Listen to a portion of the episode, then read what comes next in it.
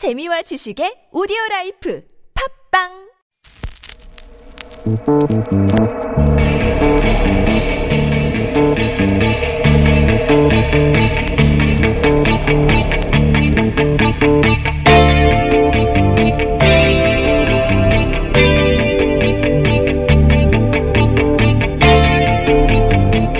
안녕하세요. 시사인의 김은지 기자입니다.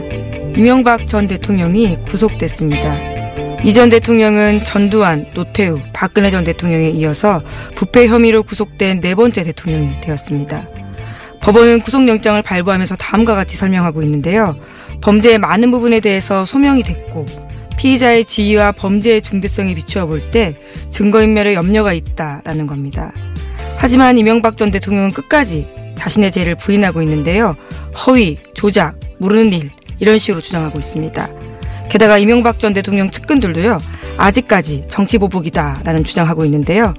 아니죠. 이 사건은 시사인이 지난해 8월 달에 처음 보도했고요. 뉴스 공장이 전파했던 MB 프로젝트에서 시작됐습니다.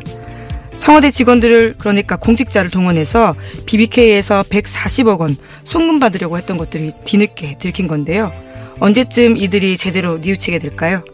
3월 24일 뉴스공장 주말 특근 바로 시작하겠습니다.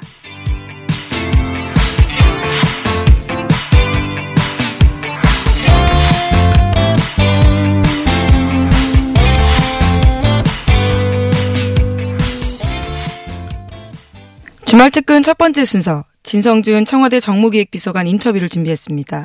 문재인 대통령 개헌안의 핵심 사항을 짚은 인터뷰인데요. 23일 방송된 내용 다시 한번 들어보시죠.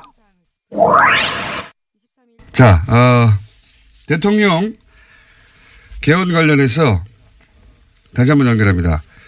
진성준 청와대 정무기획비서관 연결됐습니다. 안녕하십니까? 네, 안녕하세요. 진성준입니다. 네. 저희 진행 순서를 아수장으로, 아수라장으로 자꾸 만드시는데, 예. 죄송합니다. 중요한 회의가 계속 있다고 하시니, 예. 자, 우선 왜 이렇게 세 번에 나눠서, 어, 국민들에게 알리는 겁니까? 네, 지난번에도 한번 말씀드렸는데, 이번 개헌의 내용이 굉장히 방대합니다. 어, 헌법 1조서부터 부칙에 이르기까지 거의 모든 조항에 손을 봤어요. 그래서 한 번에 다 발표하게 되면 이 많은 내용을 국민이 속속들이 다 이해하시기 어렵고 잘 알기 어렵다고 판단했습니다. 그래서 분야별로 세 번에 나누어서 발표를 함으로써 국민이 어떻게 헌법이 바뀌는지를 더 잘 이해하고 아실 수 있도록 그렇게 했던 것입니다. 어, 어제 발표됐던 거는 이제 권력 구조인데요. 이게 가장 어, 야당에서도 예민한 부, 예민해 하는 부분입니다. 네. 어, 야당에서는 분권형 어, 대통령제라고 부르지만 사실상 내각제적인 속성을 가진 권력 구조를 선호하는 것 같고요. 네. 어제 청와대에서 발표하는 것은 대통령 중심제인데 이제 4년 연임제예요. 네. 어, 그리고 여기 결선 투표제도 포함되어 있습니다. 네, 그렇습니다. 우선 임기를 4년으로 한다고 혹여 이 개헌안이 통과된다 하더라도 문재인 대통령 임기가 4년으로 줄고 그리고 연임할 수 있게 되는 건 아니죠. 아, 그렇죠. 그뭐 성식과 같은 일인데 그렇게 호도하는 무슨 이야기들도 많이 도는 것 같더라고요. 음. 우리 현행 헌법 128조에 보면 대통령의 임기를 연장하거나 중임을 하도록 변경을 하는 경우에는 그 헌법 개정안이 제한될 당시의 대통령에게는 적용되지 않는다. 효력이 없다. 이렇게 분명하게 규정하고 있습니다. 그런데 그런 오해가 있을 것도 같아서 부칙에 한 번 더 규정했어요. 이 문재인 대통령에게는 해당 없다. 음. 그러니까 문재인 대통령은 한 번 더 연임할 수 없습니다. 5년 단임으로 어 임기를 마치고 끝나는 거죠. 그 연임은 할 수 있는데 그러면 횟수 제한이 있습니까? 한 번 건너뛰고 세 번 한다. 이거 가능하나요? 그럴 수 없고요. 아, 그럴 수? 연이어서 어 선출되는 경우에 한해서 딱 한 번 더 할 수 있다는 겁니다. 미국식 대통령제를 염두에 두시면 음. 어, 쉽게 이해될 수 있을 것입니다. 여기 결선 투표제가 포함되는데 물론 뭐 디테일한 내용은 없습니다만 결선 투표제는 어, 왜 넣었고 그럼 어떤 식으로 운영될 수 있는 겁니까? 네. 이제 무엇보다도 어, 결선 투표제를 도입한 것은 어, 대통령의 대표성 또 민주적 정당성을 강화해야 되겠다라고 하는 것입니다. 지금은 어 1등 후보자가 몇 표를 얻었든지 간에 가장 많이만 얻으면 어 무조건 대통령으로 당선되도록 되어 있는데 이제는 그렇지 않습니다. 과반수 유효 투표수의 과반수를 얻지 못하면 1등과 2등 후보 간에 다시 투표를 해서 음. 반드시 과반의 지지, 아 또는 다수의 지지를 얻도록 에, 그렇게 규정했습니다.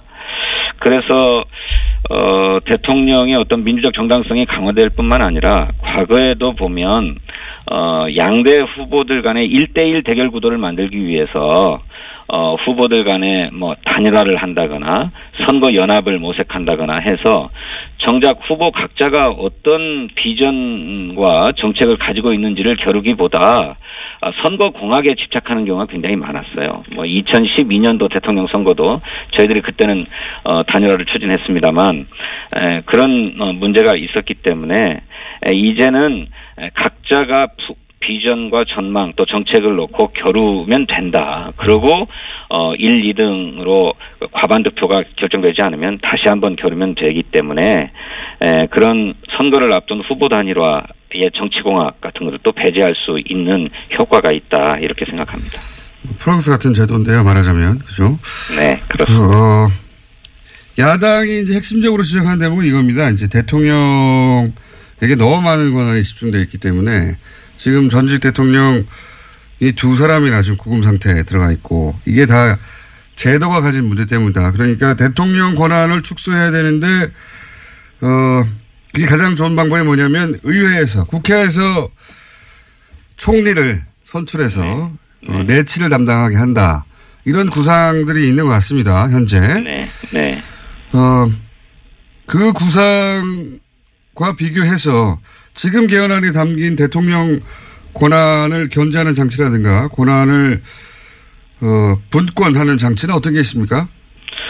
어, 이제 국무총리를 반드시 국회에서 선출해가지고 내치를 담당하게 하는 것만이 대통령의 권한을 분산시키는 것은 아니고 오히려 그것은 대통령 중심제라고 하는 본질을 어, 왜곡하는 결과를 초래할 수 있기 때문에 에, 다른 다른 방식의 권한 분산 조치도 검토를 할 필요가 있다고 생각합니다. 근데 무엇보다도 이번 개헌안에서는 대통령의 지위 중에 국가 원수로서의 지위를 삭제했습니다. 이게 무슨 의미죠? 이게 상징적인 조치다라고 뭐 얘기하시는 분도 있지만 네.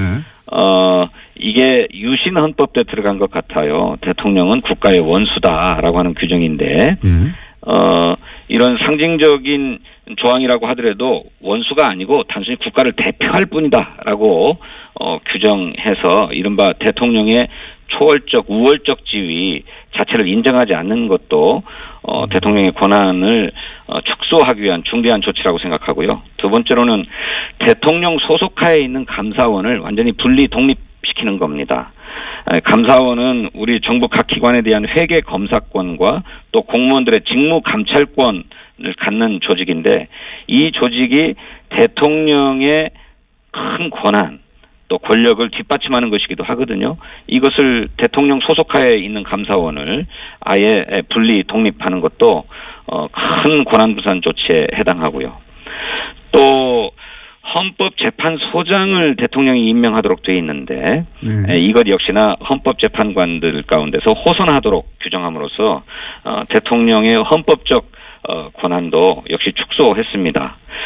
그것 외에도 국회의 권한을 강화함으로써 상대적으로 대통령의 권한을 견제하고 감시할 수 있도록도 했습니다. 가령 어, 정부가 법안을 제출할 때 국회의원 10명 이상의 동의를 사전에 얻도록 했다든지 뭐 예산 법률주의를 도입했다든지 하는 조치를 또 에, 국회의 권한을 강화함으로써 대통령의 권한을 축소하는 그런 어, 부수적 효과를 갖고 있다 이렇게 말씀드리겠습니다. 기본적으로 대통령 중심제로 가되 삼권 분립의 정신을 확실히 세워서 어, 서로 견제하도록 한다. 이게 기본 방침인 거네요. 방향성인 거네요. 말하자면. 정확하게 이해하고 계십니다. 그러게 말입니다. 제가 어떻게 그렇게 정확하게 이해했죠? 순식간에. 대통령제 중심으로 가겠다. 예, 기본적으로. 알겠습니다. 그 내용적으로는 무슨 말씀인지 알겠는데 네, 이 이제 헌법 개정안이 현재 국회 지형상 네, 대통령 발의 그 헌법 개정안이 통과될 가능성이 대단히 낮다는 게 정치 현실인 건 맞지 않습니까? 예, 그렇습니다. 예, 그럼에도 불구하고 대통령 안을 국회에 어, 던지는 수준이 아니라 발의를 하겠다는 이유는 뭔가요? 어차피 안 될 것 같은데. 어, 어차피 안 될 것 같다라고 하는 건 너무 성급한 단정이신 것 같고요. 예. 에, 이제 대통령에게 주어진 시간이 예, 그렇게 되었기 때문에 에, 그냥 국회의 합의만을 기다릴 수 없어서 어, 자선책으로 그렇다면 대통령의 개헌안이라도 내서 국회가 아, 결정해달라는 뜻으로 이제 발의를 하게 되는데요. 아직 국회의 시간은 남아 있습니다. 아, 국회는 5월 초까지만 합의를 하면 그 뭐 어떤 신문에서는 5월 4일이라고도 말씀을 하시는데 5월 초까지만 합의를 하면 어, 국회는 별도의 심의 기간이 필요 없습니다. 그저 어, 국민에게 알릴 공고 기간만 정확하게 확보하면 되거든요. 그러니까 대통령 개헌안이 발의됐을 때 국민에게 공고해야 될 기간이 20일이고 국회에서 표결이 끝나고 나면 국민 투표를 하기 위해서 공고를 할 기간이 18일인데 이 38일간만 있으면 어, 국회는 얼마든지 개헌을 할 수 있어요. 그러니 에, 대통령의 에, 개헌안 발의가 개헌 논의의 끝이다, 문, 문이 닫힌다 이렇게 볼 게 아니라 그때부터 이제 더 문이 열렸다. 그러니 국회에서 더 논의를 하자 이런 자세로 접근하는 것이 어, 개헌을 위해서 바람직한 거다 이렇게 생각합니다. 그러니까 요는 그냥 마냥 기다린다고 해서 국회 내에서 개헌 논의가 활발해질 것 같지 않아서 대통령이라도 이 논의를 촉발시키기 위해서 물론 뭐 헌법이 주어 준 권한이긴 합니다만 정치적 행위이기도 하니까요. 그런 정치적 행위를 한 것이다. 이렇게 그렇습니다. 이해하면 됩니까? 네. 네, 네. 그렇, 어, 그렇게 바라볼 수도 있지만 또 국회 차원에서는, 어, 대통령이. 네. 자기들 영역으로 넘어와서, 어, 뭐랄까요. 어, 너무 재촉한다. 예. 네. 너무 재촉하고 너무 휘두르는 거 아니냐. 뭐 이렇게 논리적으로가 아니라 정서적으로. 예. 정서적으로 실제 반응하고 있는 것 같기도 합니다. 예. 예. 어제 저희들 어, 민정 정무수석님을 모시고 국회에 방문을 했는데 음. 뭐 여당은 뭐 따뜻하게 맞아주셨지만 야당의 반응은 참 싸늘했습니다. 음. 에, 그 그게 이제 바로 아까 말씀하신 그런 이유 때문인데 어, 저는 그것은 좀 너무 어, 과도하게 해석하시는 것 같습니다. 우리 헌법은 어쨌든 국회의원 제적 과반수가 헌법안을 발의할 수 있도록 되어 있고 또 동시에 대통령도 개헌안을 발의할 수 있도록 돼 있어요. 그러니까 영역을 침범하거나 또는 뭐 너무 서두르는 것도 아닙니다. 어, 오히려 그런 오해를 받을까 봐서 대통령은 개헌 논의를 계속 자제하고 어, 그저 국회가 신속하게 논의해달라, 속도감 있게 논의해달라라고 하는 걸 계속 어, 요구해 왔을 뿐입니다. 그런데 15개월이 되도록 국회에서는 한 걸음도 진전을 못했어요.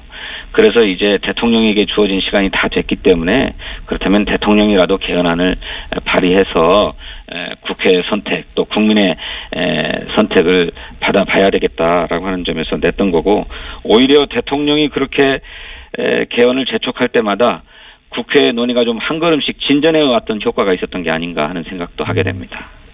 왜 꼭 지방선거 때 해야 하는 겁니까? 어, 뭐, 다른 이유도 많이 있습니다만, 어, 전국에서 동시에 투표를 해야 되기 때문에 그 네. 비용도 만만치 않다. 비용 절감의 효과가 있다고도 하는 얘기가 있습니다만, 그것도 중요한 문제지만 더 중요한 것은, 어, 이번에 개헌이 성사가 되면 앞으로 대통령 선거와 지방 선거를 동시에 실수할 수 있게 돼요. 다음부터는. 아하. 그러면, 어, 선거를 한번 줄일 수 있죠. 그래서 음. 전국 동시 선거를 어 4년 주기로 두 번씩만 하면 되도록 그래서 음. 대통령 선거와 지방 선거는 함께 하고 그 중간에 국회의원 총선을 해서 어 정권에 대한 중간 평가를 명확하게 할 수 있도록 이렇게 하는 효과를 얻게 됩니다. 그래서 불필요하게 너무 자, 선거가 잦아가지고 국력의 낭비가 심하다라고 하는 지적이 있어 왔는데 그런 선거 주기를 일치시키는 효과도 이번에 거둘 수 있게 됩니다. 알겠습니다. 오늘 말씀 여기까지 듣고요. 이제 그 대통령 개헌안이 다 나왔으니까 이 개헌을 두고 여야 논쟁을 할 때 저희가 한번 다시 한번 모시겠습니다. 그때. 예. 예. 감사합니다. 자, 오늘 여기까지 하겠습니다. 감사합니다. 네, 감사합니다. 지금까지 진성준 청와대 정무기획 비서관이었습니다. 네, 문재인 대통령이 개헌안을 발의하면서 국민에게 사흘에 걸쳐서 나눠 설명하도록 했습니다. 그래서 조국 청와대 민정수석, 진성준 정무기획비서관, 김영현 법무비서관이 나와서 직접 설명하는 모습을 가졌습니다. 이 세 명 중 진성준 비서관이 두 차례에 걸쳐서 뉴스공장과 인터뷰를 했는데요. 주소연님께서는 진성준 비서관 인터뷰와 관련해서 뉴스공장 클라스라는 칭찬을 해주셨습니다. 사실 청와대 비서관의 라디오 인터뷰 출연이 흔한 일은 아닌데요. 하지만 6819번님은요, 뉴스공장 능력이 조국 수석은 못 부르나 봐요. 라고 아쉬움을 토로하셨습니다. 청와대가 사흘에 걸쳐 설명한 방식에 대해서도 긍정적인 반응을 보이셨는데요. 허미행님은 친절한 개헌 발의라는 의견 주셨습니다. 네, 청와대 임종석 비서실장도 조국 수석도 조만간 뉴스공장에서 볼 수 있었으면 좋겠습니다. 뉴스공장 주말 특근 두 번째 준비한 수는요, 국민헌법 자문특위 부위원장을 맡고 있는 연세대 김종철 교수 인터뷰입니다. 21일 수요일 2부에 방송된 내용 다시 한번 들어보시죠.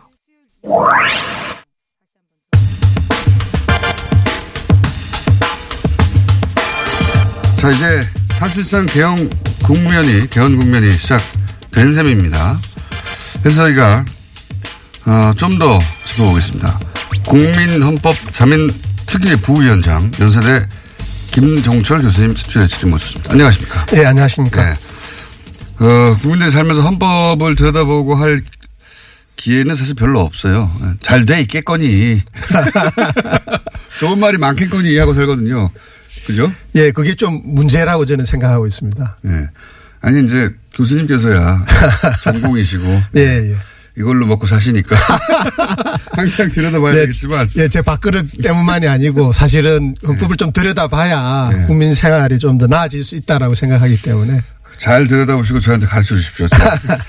이번에 바꾸겠다고 하는 것 중에 잠깐 어, 진성민 비서관하고 얘기를 했습니다만 귀에 쏙 들어오는 것 중에 하나가 국민 소환제, 국민 발의제 이거거든요. 예, 예. 이게, 이게 어떻게 하겠다는 건지 좀 구체적으로 설명해 주십시오. 아, 예, 뭐, 말 그대로 이제 지금 민주화 이후에도 계속 민주주의 위기가 오는 것은 네.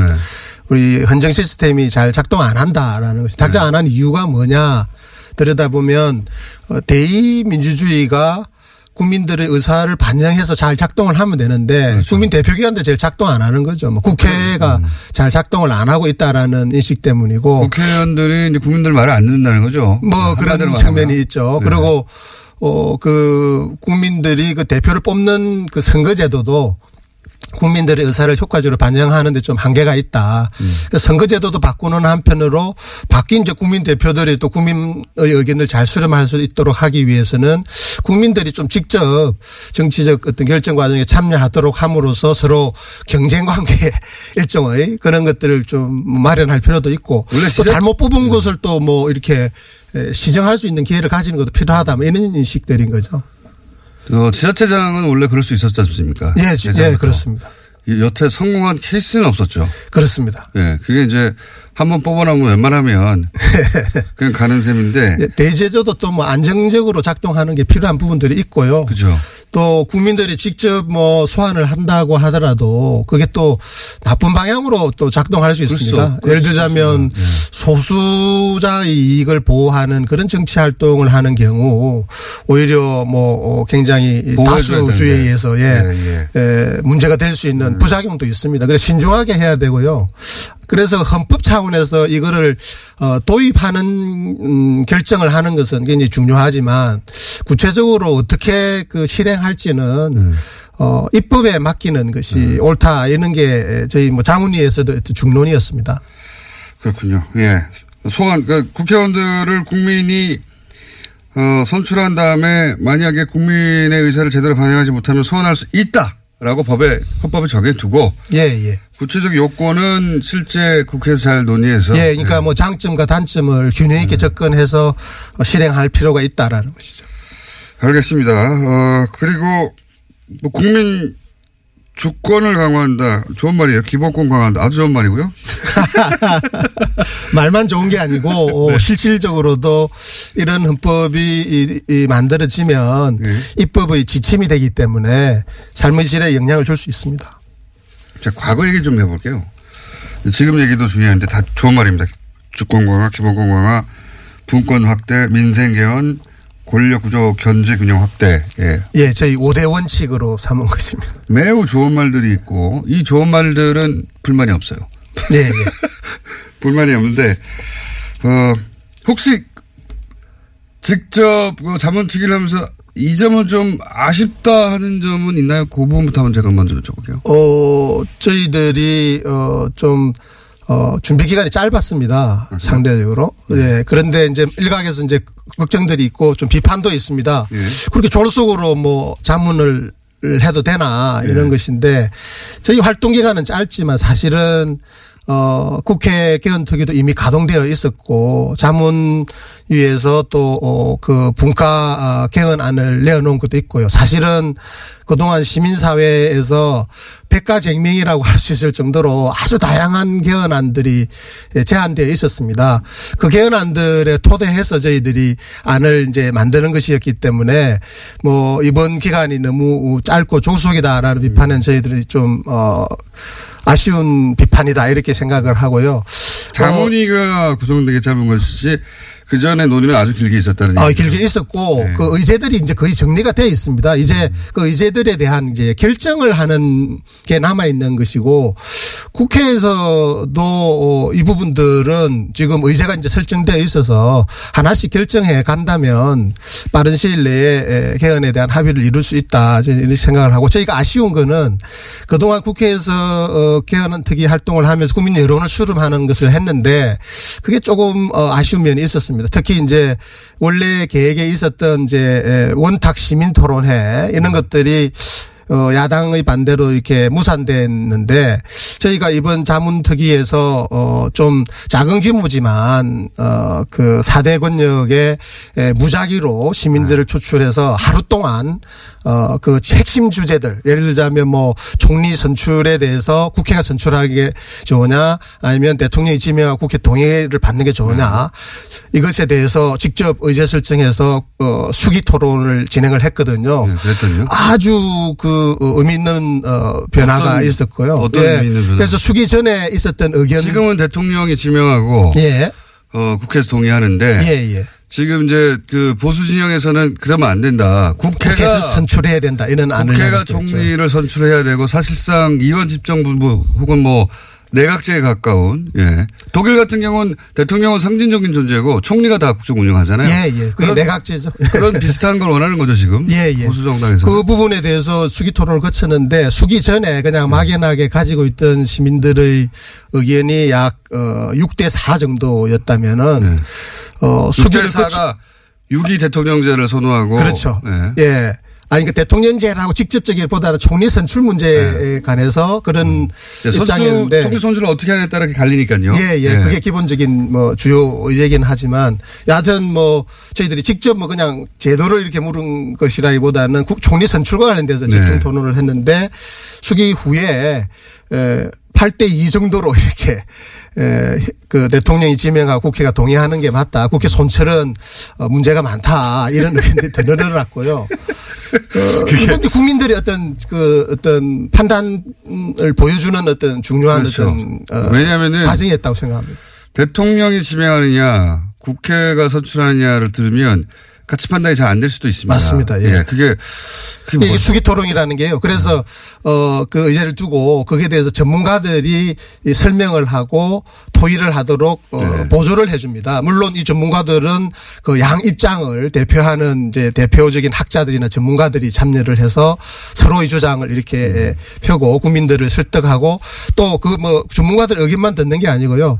그 원탁 회의에서 시민들끼리 그런 의견의 바탕에서 자료의 바탕에서 어 자율적으로 또 토론을 하고 수기를 합니다. 그 결과 이제 자기가 어 어떤 입장을 취하게 되는지를 이제 결정을 하게 되는 것인데 그런 변화가 있었다는 거죠. 이런 수기 과정의 어떤 진지성이나 어, 집중성을 보면 예. 충분히 했었으면 뭐그 국민의 뜻이 어디 했다 이런 것에 관한 여론조사가 믿을 만하다 믿지 못하겠다 이런 어떤 논의들은 사실은 무의미한 음. 것이 아닐까 이렇게 생각을 해봅니다.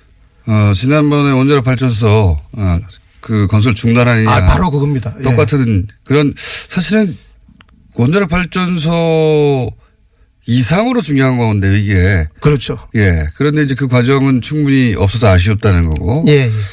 이게 이제 지금 큰 쟁점 권력 구조에 관한 큰 쟁점이 방금 튀어나와서 약간 이 얘기만 어, 집중적으로 좀 더 해보자면 지금 청와대 발의안 혹은 뭐 정부 여당에 발의하는 대통령 중심제를 유지하자는 겁니다. 거기서 이제 그렇죠? 예. 그렇습니다. 예. 그런 가운데 대통령의 권한을 좀 어떻게 견제할 것인가 고민하는 거라면 지금 현재 그 보수야당의 안은 어 국회에서 사실상 나라를 운영하는 사람을 뽑자는 겁니다. 예, 그런 어, 예, 방향성을 가지고 있죠. 그렇죠. 그러니까 대통령 중심제는 국민이 대통령을 선출하는 것이고, 예. 지금 보수야당이 여러 가지 이름으로 부르고 있습니다만 본질은 국회의원들이 뽑겠다는 거죠. 예, 국회 자문위원회에서 이제 정부 형태 관한 어, 보고서에도 그두 입장이 크게 나뉘어졌습니다. 뭐 핵심은 어, 그 행정권의 수반을 누가 맡느냐, 국민이 선출한 대통령이 중심이 되느냐, 아니면 국회 선출하는 어, 총리가 주도하게 되는 것이냐, 아니면 뭐 양보하더라도 어, 최소한 국회 선출한 총리가 아, 정부에 에, 참여하도록 해야 하느냐 이것이 이제 주요 쟁점이었고요. 그게 지금 국회에서의 논의에서도 핵심이라고 생각을 합니다. 자, 87년도에 만들어진 어, 헌법 30년 만에 이제 개정 추진되는 것인데 가장 다른 점이 뭡니까? 한- 헌법 학자가 보시기에. 네, 아시다시피 87년 헌법은 우리가 뭐 직선 쟁취 호혼철폐라는 그 아주 여덟 자 예. 구에서 알 수 있듯이 이 정치 민주주의를 달성하기 위한 헌정 개혁의 어떤 어 쾌거였죠. 그때는 대통령을 직접 못 뽑았으니까요. 예, 네. 대통령 직접 행정권의 수반이 대통령 직접 못 뽑는 네. 그것을 어, 개선하는 데 이제 집중이 되었었고 그러다 보니까 이제 몇 가지 점에서 아쉬운 점이 있었습니다. 뭐 핵심적으로는 어, 국민들의 어떤 직접 민주주의나 어, 정치 참여를 더 강화하기 위해서는 어, 중앙에 너무 집중된 이 권력을 좀, 어, 분권할 필요가 있었다. 그래 지방자치와 관련된, 지방분권 관련된 어떤 노력이 조금 뭐 부족한 면이 있었고요. 또, 어, 사회 경제 영역에서 어떤 민주화, 네. 특히 이제, 에, 노사 관계에 있어서 어, 노동이 이 균등한 교섭을 할 수 있는 그런 지위를 보장해 주는 그런 부분들, 이런 부분들이 아쉬운 부분들이 이- 있었고, 더 나아가서 국민들이 이제 건 강하고 어, 품위 있는 생활, 뭐, 안전과 생명이 더 보장되어질 수 있는 그런, 어, 그, 어, 기본권들을 누리는 그런 부분들을 좀 보강하는 데도 좀 아쉬운 부분들이 있었죠. 이번 그 개헌의 또 주요 방향이 국민헌법인 이유가 국민헌법. 이런, 예. 아. 87년 헌법에서 어 정치적 부분에서 어떤 진전을 이루었던 부분을 경제 사회 문화 영역에서도 좀 확대하고 음. 그다음에 지방분권도 어 이루는 그런 부분의 어떤 개헌을 하자는 게 핵심 과제라고 생각합니다. 그때는 어 일단 국민이 대통령을 직접 뽑을 수 있다라고 하는 아주 큰 권력 구조의 네, 그게 제일 큰 뭐 과제였죠. 예, 그걸- 사실은 정치가 예. 가장 중요하니까요. 지금 20, 30대는 잘 모르시겠지만 그때 체육관에서 대통령 뽑았거든요. 네, 체육관 선거라는 네, 어떤 체육관에서. 안 좋은 별명이 있었죠. 체육관에 사람들이 모여가지고 그 사람들이 어떻게 뽑혔는지는 우리 모릅니다. 일반 국민들은. 예. 체육관에서 자기들끼리 모여서 대통령 뽑았는데 그걸 이제 직접 뽑는 걸로 바꿨지만 그 일반 국민들의 권리 부분은 좀 약했다. 대단히. 그걸 대폭 보강한 거라고 보면 되거든요. 네, 그런 측면이 있고 또 다시 뭐 강조드리지만 어 중앙 집권적인 어떤 권력 구조를 좀 분산시키는 것이 또 중앙 어떤 대표 기관들의 어떤 어뭐 국정농단이나 뭐 어, 무책임 무능력 부분들을 좀 더어그 그로부터 발생하는 위험을 좀더 분산시키는 그런 어 기대를 해볼 수 아, 있겠죠. 이렇게 그럼 요약할 수 있습니까? 국민들에게 더 많은 기본권과 권리를 그리고 어, 지방에 더 많은 자치권과 권리를 예, 그렇게 요약될 수 있습니다. 잘 요약했습니다. 예, 아 역시 촉이 좋으십니다. 머리가 좋다고 좀. 예, 촉이 좋으신 게뭐 머리가 좋으신 거죠, 뭐. 자, 부위원장을 국민헌법 자문 특위의 부위원장을 맡고 계신 어, 김정철 교수님이었습니다. 한 번 더 모셔야 될 것 같아요. 아, 예, 뭐, 불러주시면 기꺼이. 맛백이고요. 예, 감사합니다. 예, 예, 고맙습니다. 네, 헌법학자인 김종철 교수가 뉴스공장 작가와 사전 인터뷰 때 했던 이야기를 좀 들려드리면요. 김 교수님은 말씀하시기를 헌법은 밥이나 물 혹은 공기 같은 거다라고 비유했습니다. 중요하게 생각하진 않지만 없으면 인간이 인간답게 살 수 없게 하는 게 바로 헌법이라는 건데요. 인권 보장, 민주적 정치 운영, 그리고 대한민국의 사회 질서에 관해서 기초가 되는 게 헌법이다라는 겁니다. 그래서 개헌이 중요하다라는 건데요. 대통령이 발의한 개헌안이 이제 정치권으로 넘어갔습니다. 싸우기보다는요, 제발 좀 건설적인 논의들이 이어졌으면 좋겠습니다.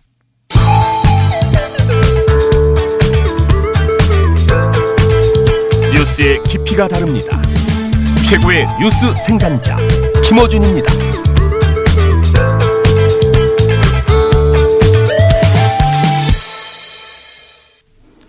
주말 특급 마지막 순서는 영경불교정책연구소의 김영국 소장 인터뷰입니다. 불교계에서 이명박 전 대통령에게 뇌물이 전해졌다라는 의혹을 전해주셨는데요. 20일 화요일 2부에 방송된 내용 다시 들어보시죠.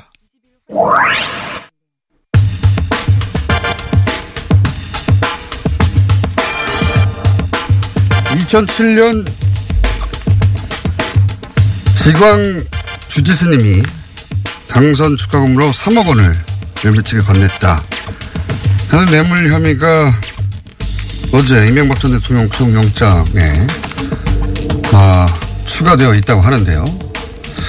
과연 이런 일이 지광 스님 뿐이었을까? 그리고 왜 이런 일이 벌어졌을까? 저희가 한번 짚어보려고 합니다. 자승 스님 이전에 조규정 총무원장을 지냈던 지관 스님의 정책 특보를 지낸 영경 불교 정책연구소의 김영국 소장님 나오셨습니다. 안녕하십니까? 예, 안녕하세요. 예. 반갑습니다. 제가 기억하기로는 뉴스에 한번 등장하신 분인데, 그죠? 오래전에. 예, 네, 그 이야기는 좀 이따 하고요. 예. 어, 우선 여기서부터 제가 여쭤볼게요. 이명박 전 대통령과 예, 그 후보 시절부터 예. 후보 시절 즈음 전후에서 벌어지는 것 같으니까요. 예. 후보 시절부터 어, 소위 MB 쪽 하고 연결됐던 당시 불교계 인사들이 많았습니까? 후보 시절부터 그 이명박 대통령이 뭐 서울시 시장 제지 시절에 뭐 하나님한테 네. 봉헌한다고. 봉헌하겠다. 네, 처음에. 그래가지고 불교계에 저 아주 좀 안 좋은 그런 이미지. 이미지가 있었어요. 네, 그런데. 그래서 그런지 굉장히 불교계에 공을 많이 들여가지고 어, 캠프 그, 때부터. 예, 후보 그 서울시장 때부터 이제 대통령 그 나간다고. 했었으니까 네 네. 그래가지고 스님들한테 공을 많이 들여서 사실 그 전에는 전혀 없었던 일인데 예. 스님들을 아주 끌고 모아서 예. 모아가지고 그냥 뭐 만나서 뭐 밥 밥 먹고 이런 것뿐만이 아니고 예. 선거 캠프에 그 뭐 고문 어. 그다음에 뭐 자문위원 뭐 이렇게 영입을 했어요. 스님들이 선거 대선 후보 캠프에 들어서 직책을 맡는 일이 그 전에 있었습니까? 그 전에는 없었습니다. 그 전에는 그뭐 이후로도 있습니까? 그 이후로도 워낙 그 MB 그 후보 시절에 음. 이게 문제가 커져가지고 어, 그 그러니까- 이후에도 없었고요. 이명박 전 대통령 후보 시절 유일하게 있었던 게 예. 불교계 인사들이 선거 캠프에 들어가서 특보로 해 맡거나 이런 직책을 맡는 일이 있었다는 거죠. 그렇죠. 직책 뭐 선거 오. 캠프의 상임 고문 그 대표적인 인물이 지난 8년 동안 총무원장을 했던 자승 총무원장이죠. 조계사의 자승. 예, 조계종 아, 자승. 조계종에서. 예, 예. 네. 그럼 몇 명이나 그 캠프에 이름을 올렸습니까? 불교계에서? 그 스님들만 380명인데요. 380명의 스님이 이명박 전 대통령의 후보 시절 선거 캠프에 공식적으로 이름을 올려서 직책을 맡았다. 직책을 맡고 선거 운동도 했죠. 선거 운동을 스님은 어떻게 합니까? 예를 들어서 그, 그- 말씀하신 예. 그 자승 스님 같은 경우에는 조교정로에서 굉장히 중요한 인물이잖아요. 예, 그 당시 인물이죠. 예, 그 당시에 그 선거 캠프의 상임 고문을 맡았는데요. 어떤 일을 하셨어요? 상임 고문을 맡았을 당시에 예. 조계종 중앙 종회 의장이었었어요. 예, 예. 그래가지고 이 자승 원장은 네. 그때부터 그 이상득 부의장, 네, ST 그 형님하고 MB의 형님이죠. 형님하고 이상득 부의장하고 김연옥 여사하고 예. 그 두 사람을 그 데리고 다니면서 네. 절마다 다니면서 절마다 예 절마다 다니면서 그 MB를 지지해 달라. 아, 직접 그렇게 해서 직접 예예 직접.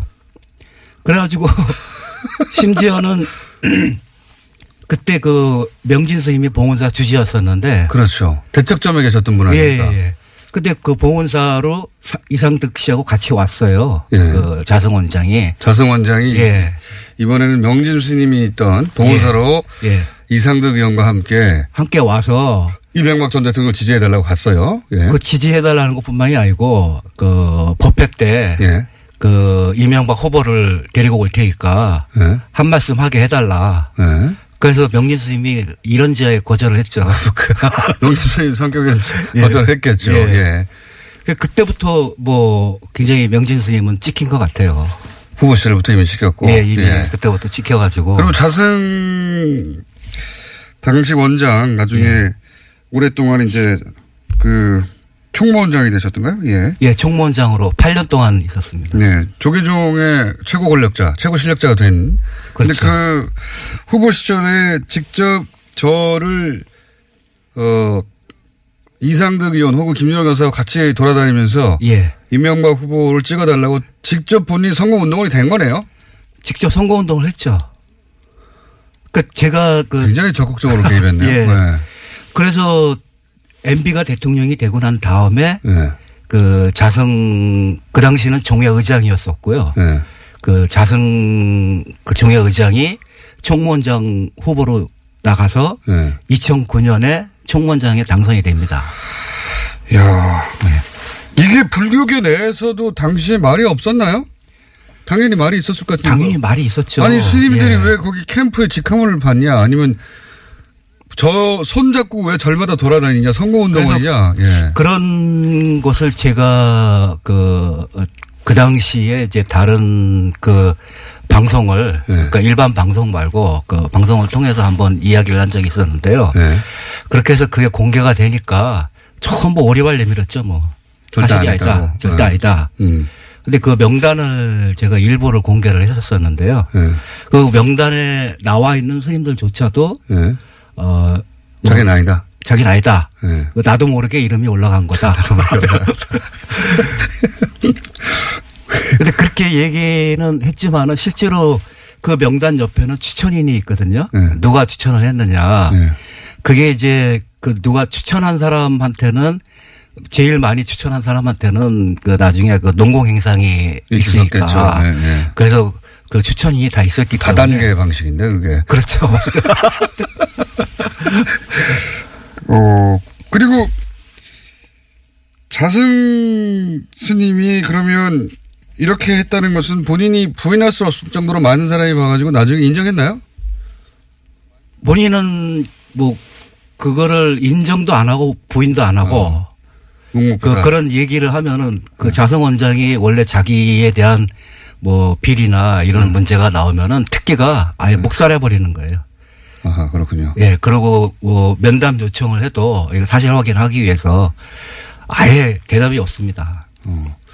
묵비권은 검찰에 가서 행사해야. 하여튼 그런 식으로 넘어갔었다.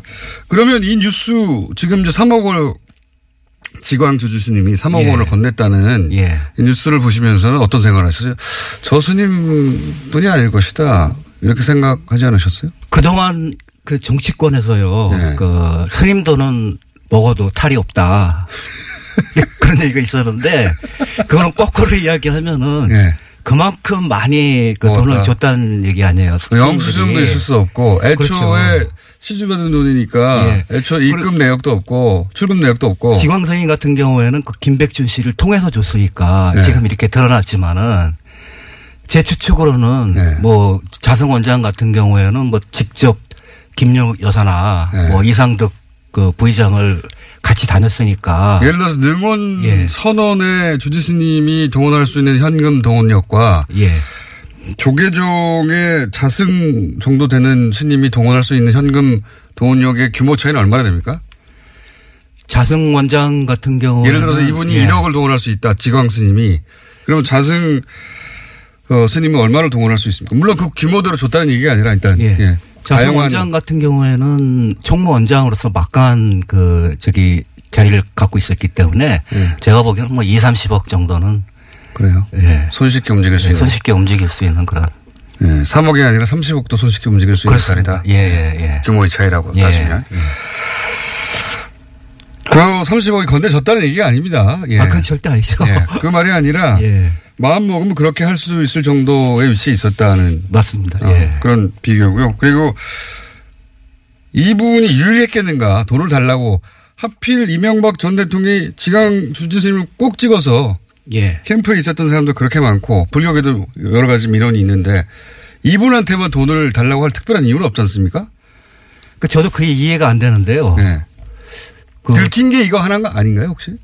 그러니까 들킨 게 그거 하나고 예. 그 나머지는 아까도 제가 말씀드렸지만은 직접 그 당사자하고 주고받은 거는 예. 준 사람하고 기록도 돈 없고요. 받은 당사자가 고백하지 않는 한 드러나지 않는 거 아닙니까? 모르는 거죠. 예. 네. 그래서 그 그런 부분은 어 제가 보기에는 더 많다고 봅니다. 근데 네. 그런 부분이 앞으로도 뭐 장부도 터져- 없는 것이고 이런 돈은 예 그죠? 맞습니다. 예. 시주한 돈이 어디다가 뭐 영수증 그 찍혀 있거나 아니면은 뭐 어, 회계 처리가 됐을 리도 없고요. 예. 제대로. 예.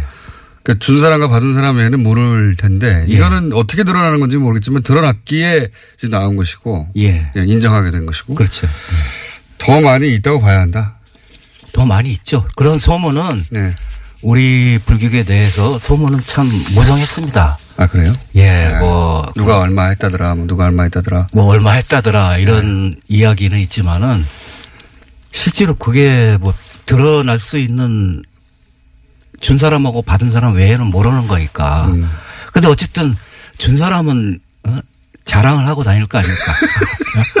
내가 이래 그렇죠. 내가 돈을 줬기 때문에 네, 걔는 나 내가 얘기하면 꼼짝 못해. 뭐 아, 이런 그런 거. 식의 자랑을 통해서 퍼졌던 이야기들. 퍼져 그렇게 해서 얘기가 뭐 퍼지고 아하. 그렇게 해서 예를 들어서 뭐 음?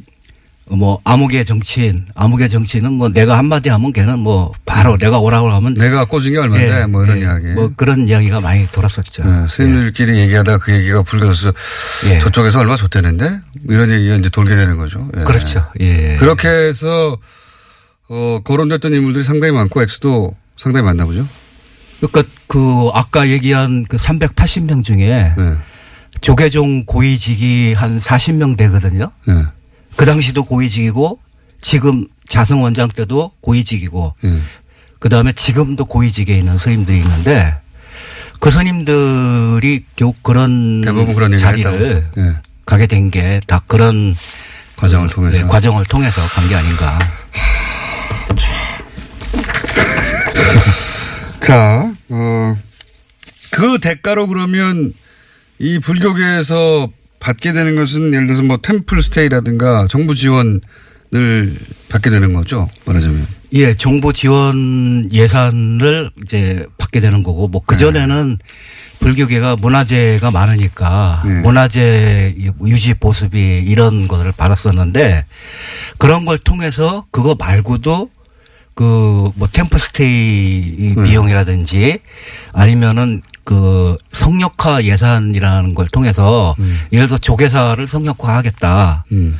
그 조계사 그 성역화라는 거는 종교 내부의 일 아닙니까? 그렇죠. 스스로 할. 예, 예, 예. 자기들이 그 지역을 이제 성역화하겠다는 건데 거기에 정부 예산이 투입이 되고 그렇게 하거든요. 재벌들이 이권 받는 것과 뭐 큰 차이가 없네요. 예. 그렇죠. 그것뿐만이 아니고 자성 원장 같은 경우에는 본인이 그 총무원장이 되고 나서 자기 비서를 청와대에 취직을 시킵니다. 아, 자- 똑같죠. 일반 세속하고 예. 그렇게 그런 걸 통해서 뭐 자성 스님의 예. 비서가 청와대에 들어가요? 예, 청와대 들어갑니다. 그 원장이 된 직후에 예. 그 청와대 그 당시 MB 청와대하고 이야기를 해서 자기 비서를 청와대 행정관으로 라인, 예. 취직을 시킵니다. 직통 라인 하나를 뚫어둔. 예, 예, 그렇죠. 대단하네요. 그러면 말씀 듣다 보니까 그 후보 시절부터 거들었던 명진 스님. 예. 어, 명진 스님이 쫓겨나잖아요. 봉은사에서 결국. 봉사에 쫓겨납니다. 네. 네. 쫓겨난 것까지는 잘 아는데 어 쫓겨나게 되는 과정 중에 굉장히 예. 중요한 증언을 한번 하셨잖아요. 예, 했습니다. 예. 중요한 그러니까 그 당시 한나라당 안상수 원내대표였던가요? 예. 예, 안상수 원내. 그분이 어 쫓아내라 하는 자리에 가- 같이 계셨다면서요. 그 내용 그 내용을 좀 얘기해 주십시오. 그 시청 앞에 있는 이제 플라자 호텔 예. 일식집에서 아침에 그 자승 원장하고 예.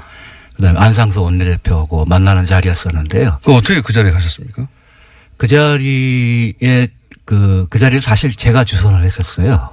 아, 그러니까 이 명진 스님 문제를 풀기 위해서 아, 그건 아니었습니다. 그건 아니고 예. 다른 일로 그 템플스테이 예산이 그때도 아. 그 삭감이 됐었어요. 아, 그러니까 이제 예. 템플스테 예산 때문에 만났는데 예, 예. 자성 스님하고 그 안상수 원내대표. 안전서 원내대표하고 만난 자리에서 예, 만난 자리에서 안상 원내대표가 캠프스테이 예산만 이야기해야 되는데 네. 이게 뭐 감액된 거를 증액을 하겠다 못하겠다 얘기를 해야 되는데 네.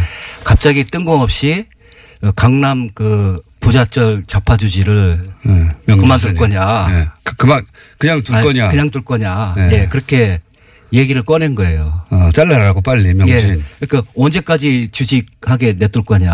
어. 그런 이제 이야기였었죠. 그렇게 얘기하니까 자성 원장이 거기 임기가 보장이 돼 있어서 원래는 보장이 돼 있는데. 예, 4년 임기거든요. 보통 예. 주지 임기가 그래서 어 지금 어렵다. 예. 근데 그렇게 얘기하고 나서 그 봉은사를 그게 원래는 직할 조계사의 말사거든요. 예. 근데 그거를 직영사찰로 바꿔버립니다. 음. 자성 총무원장이 직영사찰은 총무원장이 직접 운영하는 사찰이 돼버리는 거예요. 그러니까 기업으로 말하면 독립재산처럼 예. 움직이는 곳인데 예. 그거를 대리점처럼 만들어 가지고 그렇죠. 예. 그런 그- 다음에 쫓아내 버린 거군요. 그러니까 직영사찰로 만들어 버리면 자기가 언제든지 쫓아낼 수 있으니까. 아. 그렇게 해서 그 직영사찰로 만들어 버린 버린 다음에 음. 명진 스님을 쫓아낸 것이죠. 그렇군요. 그게 근데 정치권 당시 정치권으로부터 예. 얘기가 어, 오가는 현장에 계셨고 이걸 예. 폭로하셨죠. 예, 그거를 제가 그 당시에 그 기자회견을 해서 네, 예, 폭로하셨고 예, 예, 그리고 이제 어, 퇴출되셨죠. 예, 맞습니다. 본인도 본인도 조계종 어, 문화사업단에서 어, 잘리셨고 부인도 여기서 잘려나가지 않았습니까? 예, 제 집사람도 그 당시 지방에 사찰에서 근무를 했었었는데요. 네, 다 퇴출. 예. 그 명진 퇴출. 그 총무원에서 전화해갖고 예. 그 마누라까지 잘라라 해갖고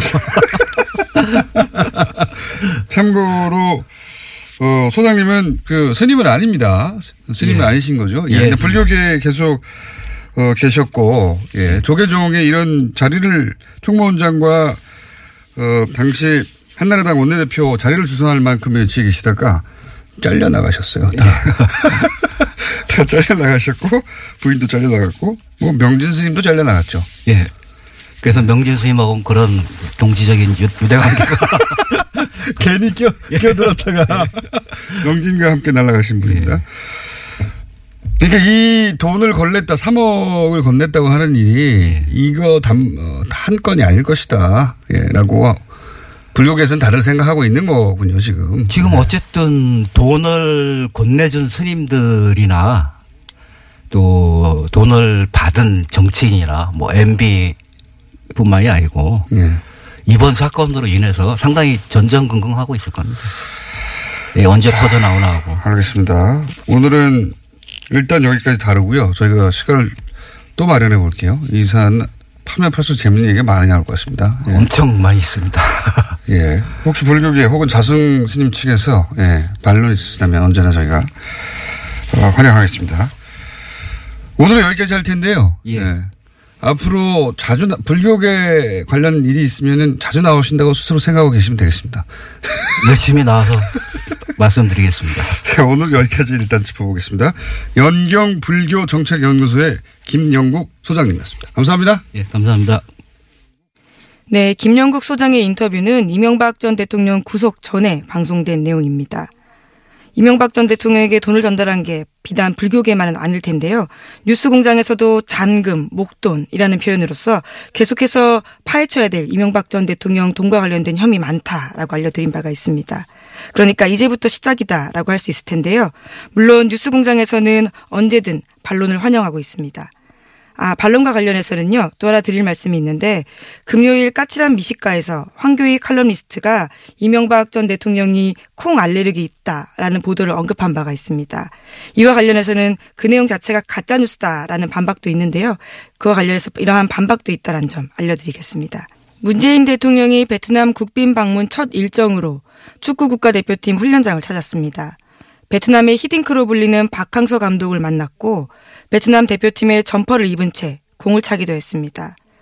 역사적으로 베트남은 한국이 참 많은 빚을 진 나라인데요. 이번 국빈 방문과 축구를 통해서 두 나라의 관계가 더 가까워지길 기대해 보겠습니다. 그럼 뉴스공장 주말 특근 오늘 준비한 수사는 여기까지고요. 저는 다음 주 월요일 아침에 알찬 뉴스로 다시 찾아뵙겠습니다. 시사인 김은지였습니다. 감사합니다.